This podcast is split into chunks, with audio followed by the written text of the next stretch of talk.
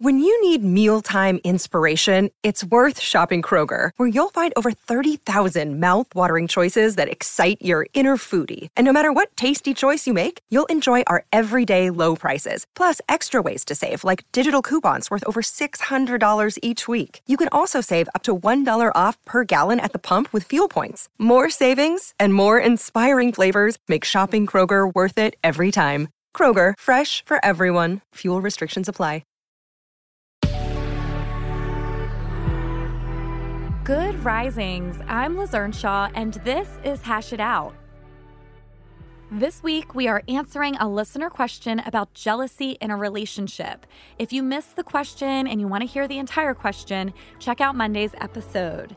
The gist is that the listener is feeling jealous because her partner is spending a lot of time and energy with a colleague.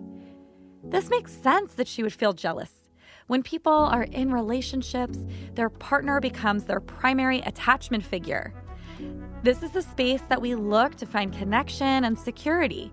And while it's our work to figure out how to bring a sense of safety within ourselves, there is little point to being in a relationship that doesn't also bring us a sense of safety and security. When we notice that our partner is spending a lot of energy outside of the relationship and that it's getting in the way of our primary connection with them, it's likely going to feel upsetting and worrying and even bring up feelings of jealousy. If you listened last week, you know about the concept of thirds, so you can see how that concept applies here. If a partner isn't being mindful of how they spend their energy, time, and emotions outside of the relationship, the relationship's going to suffer. To dig into this concept more, make sure you check out last week. Today, I want to introduce another concept that's very similar to the concept of thirds that looks at how we spend energy outside of our relationships and how that can create boundary violations. So, this is a concept from Shirley Glass, who is the author of Not Just Friends, which is a book that really looks at the impacts of affairs, including emotional affairs. Shirley Glass says that the increase in modern affairs happens because of increased opportunities for men and women to mingle. Many affairs start at work and they start as friendships. So it makes sense then that the listener would see her partner's friendship with a colleague as a risk. It's not stupid or paranoid of the listener. It's based in scanning the world around her and seeing that it is a possibility and that it's common. Does it mean that their partner absolutely is having or will have an affair? Absolutely not. Does it mean there cannot be platonic relationships at work? No. Friendships are important. Good work relationships are important. But it does mean that it will certainly create some uncertainty in your partner should you get super close to your colleague, especially if your colleague is getting more from you than your partner is. Shirley Glass says the affair begins when one partner starts spending more and more time with someone who's just a friend.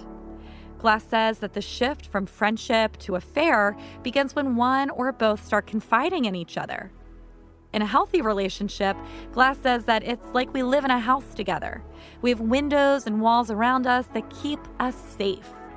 We open those windows to others, of course. We have friends, we have colleagues, we have family relationships, but ultimately it's the two of us safe in the house together. When we start confiding a lot in other people, the friend starts becoming more intimate and emotionally close than our partner. That's when the windows and walls reverse. The friend is the one with us inside the house, and our partner is on the outside. This is why in healthy relationships, we work to have healthy boundaries. We're mindful of the way we spend time and emotional energy on other people, other hobbies, and other things that we do with our lives. We recognize that it could be a threat to our relationship if we make our partner part of an out club and our friends, our colleagues, and family members as part of the in club. If you're the person who's sharing more time, more information, and more feelings with someone other than your partner, it's important to consider how that might impact your partner. You might want to get curious about how they're feeling about that and work to plan more intentional time together. On the other hand, If you're like the listener and you have a partner who is spending a lot of time away from you and a lot of emotional energy outside of you, stay tuned for tomorrow's episode where I'll share some tips for articulating how you're feeling with your partner.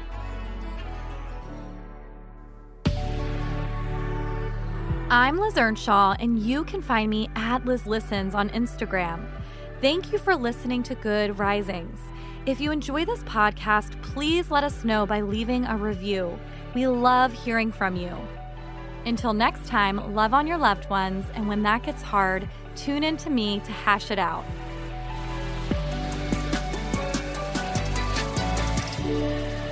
Good Risings is presented by Cavalry Audio.